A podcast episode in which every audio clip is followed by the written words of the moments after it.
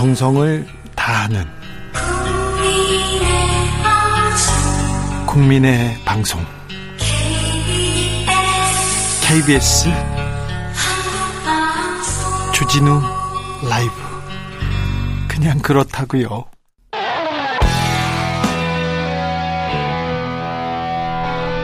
스치기만 해도 똑똑해진다. 드라이브 스루 시사 주진우 라이브.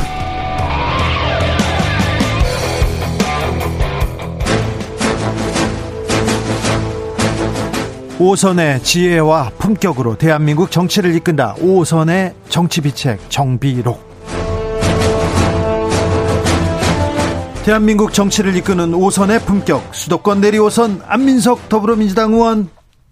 네, 안민석 의원입니다. 반갑습니다. 네, 급한 일로 전화 연결돼 있습니다. 그리고 영남권 내리오선 조경태 의원, 어서 오세요. 네, 안녕하세요. 조경태입니다. 네. 자, 조경태 의원님, 네네. 표정이 좋으세요? 좋은 일이 있으신가 봐요?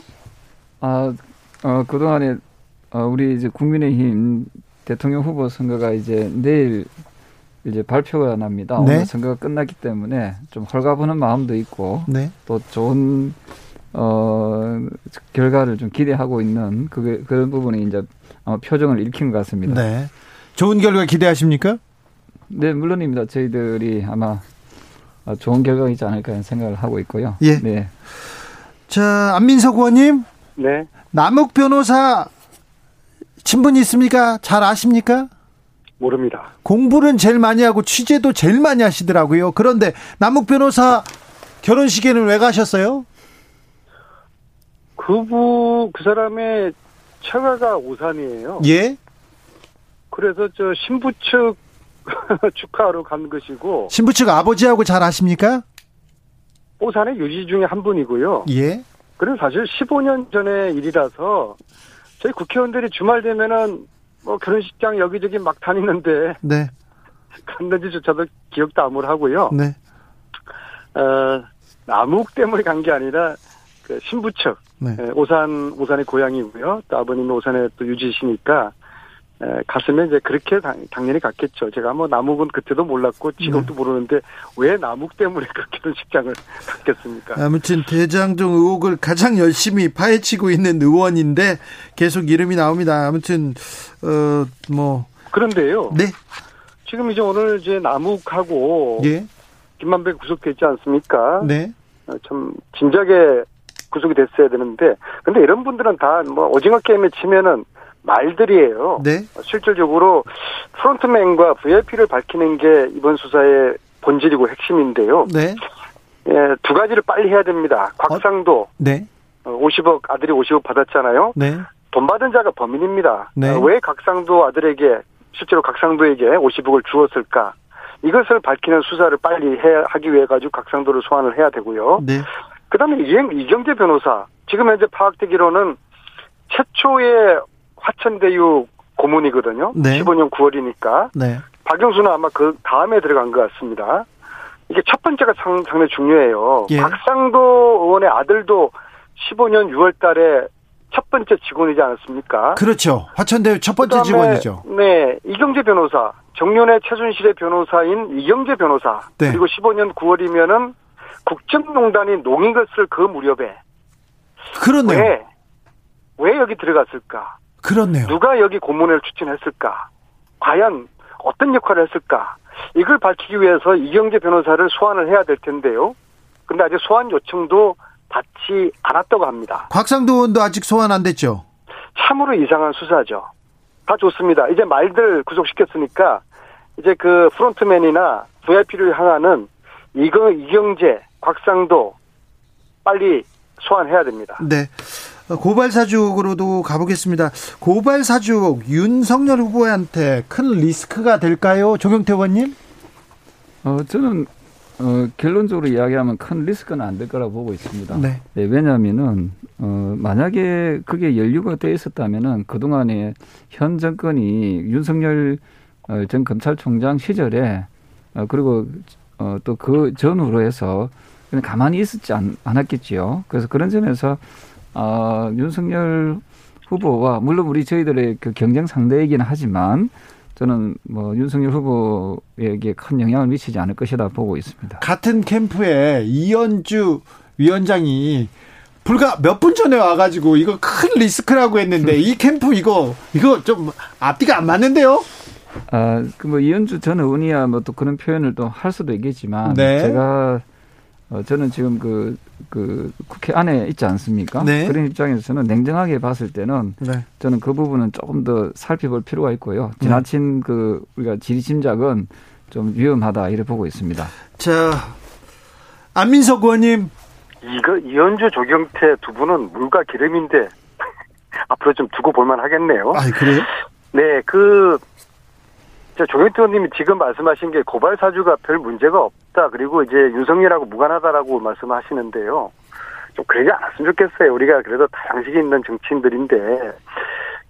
만약에 조경태 의원 보좌관이 누구한테 지역에 있는 누구 혼내주고 고발 좀 시켜라.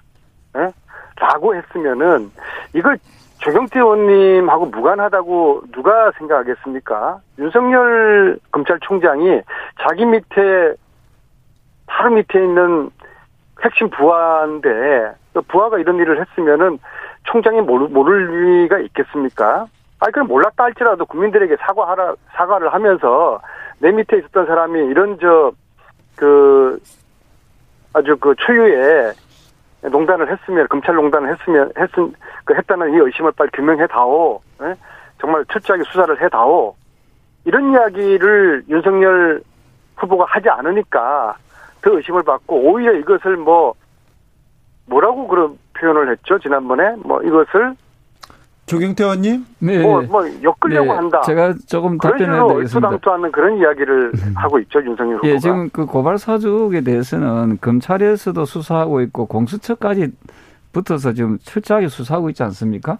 거기에 대해서 우리가 그 수사 결과를 좀 지켜봤으면 좋겠고요. 지켜볼까요? 네, 그리고 참고로 지금 우리 안민석 의원께서 말씀 정도를 빌리자면은 그다음에는 그 이재명 씨 척건들이 지금 구속되고 있는데 특히 유동규 씨가 지금 구속되어 있지 않습니까? 그렇다 따지면은 이재명 씨도 철저하게 수사해야 되지요. 그래서 제가 이야기 드리고 싶은 것은 고발 사주든 그 대장동 의혹 사건이든 철저한 수사가 필요하기 때문에 특검을 하자고 제가 주장하는 겁니다. 그런 점에서는 우리 안민석 의원도 동의하시는 거 아니겠습니까?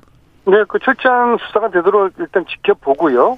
그다음 유동규 씨도 제 이야기는 특검을 우리가 해서 지금 말씀 주신 아까 곽상도 의원이나 이경재 변호사에 대해서 지금 수사가 미진하다고 불만을 토로하지 않았습니까? 그러면은 지금 검찰의 수사가 이게 미진하게 되면은 결국 철저한 수사를 위해서는 저는 특검을 하자라고 저는 말씀을 드리는데 거기에 대해서는 동의하시는 거죠? 물론 수사 결과에 따라 가지고 특검이 무조건 안 된다. 그렇게 이야기할 수는 없겠죠. 일단 수사가 제대로 할 수 있도록 네. 보고 네. 빨리 이 수사 결과가 나오도록 촉구하고 네. 그러자는 것이죠. 네. 그리고 조경태 의원님도 지금 말씀하신 것처럼 곽상도 이경재 변호사에 대한 수사해라. 네. 그것도 이제 같이 동의하시는 거 아니겠습니까? 네, 철저하게 수사가 미진할 경우 대장동도 고발사주도 다 특검으로 가자. 그렇습니다. 거기에 네. 대해서는 우리 안민석 의원님께서도 동의를 하시는 거 아니겠습니까? 네, 특검은 절대로 안 된다, 죽어도 네. 안 된다, 그런 게 어디 있겠습니까? 왜냐하면 법이 우리가 허용된 게 지금의 특검은 상시 특검을 할 수 있도록 우리가 제도화되어 있기 때문에 굳이 이것을 시간이 든다 안 든다는 식으로 해가지고 차일피 미룰 일이 아니라 국민적 의혹이 있는 것은 진실 규명을 위해서 저는 하루라도 빨리 조속히 이 진실 규명을 해야 된다 그런 입장입니다. 특검이라는 이야기를 그냥 국힘에서는 이제 눈만 뜨면은 그렇게 주장을 하시는데요. 애초부터 국힘은 이 VIP를 이재명으로 놓고 봤지 않았습니까? 그분을 이재명이라고 놓고 보고. 국감을 통해 가지고 그분이 이재명은 아니라는 것까지는 지금 밝혀졌는데도 본인들이 믿었던 그 확정 편향을 지금 떨쳐버리지 못하고 있어요. 그리고 특검을 가게 되면은 그분이 이재명이다. 이게 밝혀질 것이다. 그래서 대선을 먹을 것이다. 이러한 불순한 의도에서 특검을 지금 말씀하시니까 저희들이 저희를 의심하는 거 아니겠습니까? 그래서 아무튼 이 수사가 빨리 발표될 수 있도록 저는 지금 지켜보고 그 다음 문제를 제가 이야기를 함께 나눴으면 좋겠습니다. 다른 얘기로 좀 넘어가 볼까요? 서민 교수의 홍준표 발언, 이거는 조금 너무했죠? 네네. 그 사실 교수직이면은 상당히 좀 우리 사이에서 좀 식사청인데, 그 지역 차별, 지역을 폄하하는 그런 발언들은 매우 부적절한 발언이었다, 이를 보고 있습니다. 네. 근데 그 어떤 교수님들이 연구를 열심히 하셔야 될 텐데 그분은 능력이 좋으신가 봐요. 이렇게 뭐 사회적인 문제도 관여를 하시고 교수까지 하시니까 굉장히 그분이 좀 독특한 것 같아요. 네. 근데 특히 이제 교수라고 하면은 좀 발언에 표현에 진중하셔야 될 텐데 정말 이런 뭐 홍준표 이런 그 지방색을 자극하는 이런 이야기를 뭐 주진우도 아니고 정봉주도 아니고 교수라는 분이 했다는 거 돼가지고 저는 좀 믿기 어렵습니다. 안민석 의원님 옐로 카드 들어갑니다. 거기서 주진우가 왜 나옵니까? 아니요, 주진우 제가 이야기했습니까? 네. 제가 취소하겠습니다. 자, 홍준표 후보는 갑자기 이재명을 위한 관권 선거, 민주당 그만둬라, 문재인 정부 그만둬라 이렇게 얘기했는데 갑자기 문재인 대통령이 왜 나옵니까? 아마도 내년 대선을 앞두고 어쨌든 그 민주당을 포함해서 문재인 정권이 네. 공명선거를 해야 된다. 네. 지금 사실은 선거에 미치는 그 총리나 국정원장, 법무부 장관, 행안부 장관 이런 분들이 전부 다 여당 출신의 정치인들로 구성되어 있습니다. 그래서 선거에 영향을 미치지 말라는 그런 엄중함을 저는 표현했다, 이래 보고 있습니다. 그냥 경고, 이제 그러면 네. 안 된다는 그 경고지. 네, 뭘. 좀 주의를 좀 해서 네. 어쨌든 사실은 만약에 이런 것이 여야가 뒤바뀌어 있었다면 아마 크게 그 문제시했었을 것입니다. 그래서 이런 부분에 대해서 강권 선거가 이루어지지 않도록 네.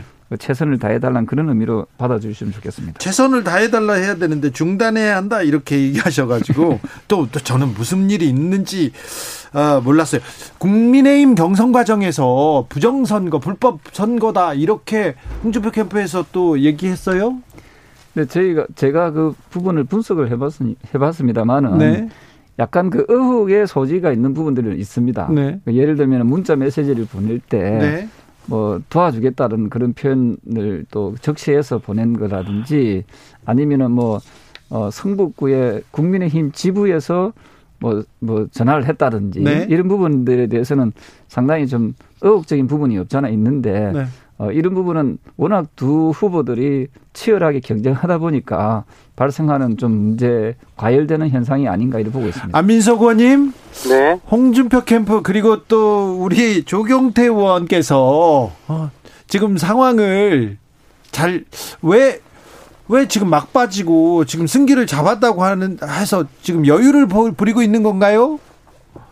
아니, 저는 그 팔은 안으로 굽는다고요. 네. 예, 지금 뭐 이 방송을 몇 달 동안 하고 있는 조경태 의원님이 선대위원장으로 계시는 홍준표 네. 후보가 좋은 결과가 이제 얻었으면 좋겠어요. 예, 그런 이제 생각인데, 근데 네. 단지 아쉬운 것은 대통령이 되겠다고 나선 분이면은 어떤 정책과 비전이 있어야 되는데, 그래도 이제 이재명 후보 같은 경우에는 끊임없이 논란도 있지만은 이제 기본소득, 재난지원금, 이런 이제 정책적인 나름대로 화두가 쭉 있어 왔어요. 지금도 끊임없이 공격은 받고 있지만요. 근데 홍준표 의원님이 내세우는 정책, 그게 딱 눈에 들어오는 게 없고, 이것은 아마 비단 저뿐만 아니라 국민들이 홍준표 의원이 이번에 좀 모드는 좀 바뀐 것 같아요. 이미지는 과거에 굉장히 공격적이고 막말하시던 그런 이미지에서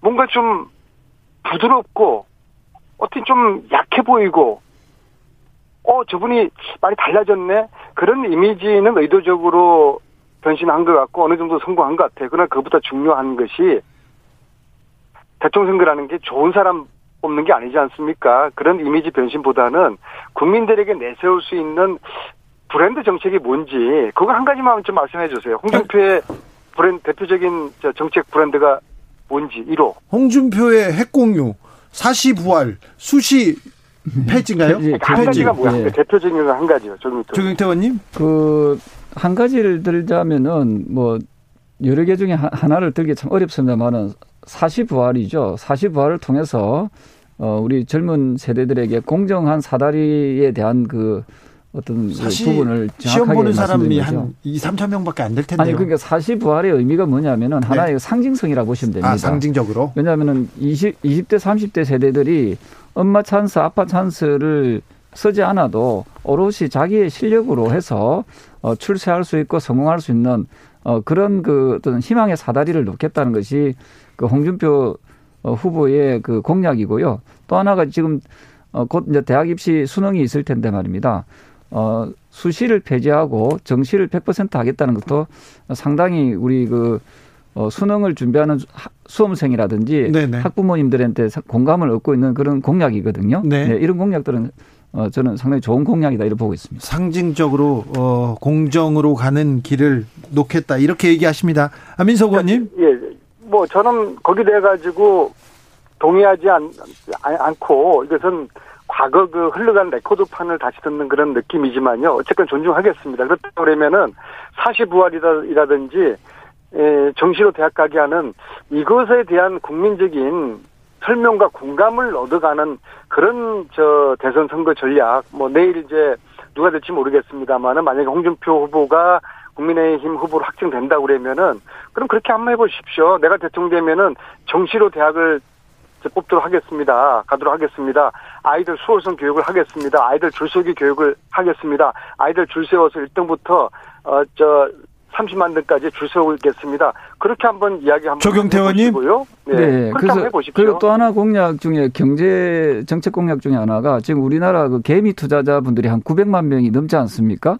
그래서 공매도 제도를 폐지하겠다는 공약 역시도 상당히 그 우리 국민들 마음에 그 울림이 있는 그런 공약이거든요. 그리고 가상화폐에 대해서도 홍준표 후보께서는 지금 제도화시키는 부분에 대해서도 공약을 내걸었기 때문에 2030 세대뿐만 아니라 40대, 50대의 그 세대까지도 좋은 영향, 긍정적인 영향을 좀 주고 있다. 저는 그렇게 분석을 하고 있습니다. 알겠습니다. 정비록 여기서 마무리하겠습니다. 조경태 의원님, 내일 홍준표가 이깁니까? 네, 저희들은 뭐 최소한 5% 차이 이상으로 승리할 것이다라고 보고 있습니다. 안민석 의원님 오늘 감사했습니다. 다음 주에는 조경태 의원님 오랜만에 함께 스튜디오 나가서 네. 주 기자님 얼굴도 같이 보고 네. 오늘 우리가 시간을 좀 바꿨으니까 네. 좀 만회하는 의미에서 네. 어떻습니까, 조 의원님? 네, 그렇게 요? 하고 싶습니다. 네, 예, 예, 그러겠습니다. 정비록은 다음 주에 다시 찾아옵니다. 오늘 감사합니다. 네, 감사합니다. 네, 고맙습니다. 주진우 라이브 마칠 시간입니다. 돌발 퀴즈 정답은 망사용료였습니다. 망사용료. 저는 내일 오후 5시 5분에 돌아오겠습니다. 지금까지 주진우였습니다.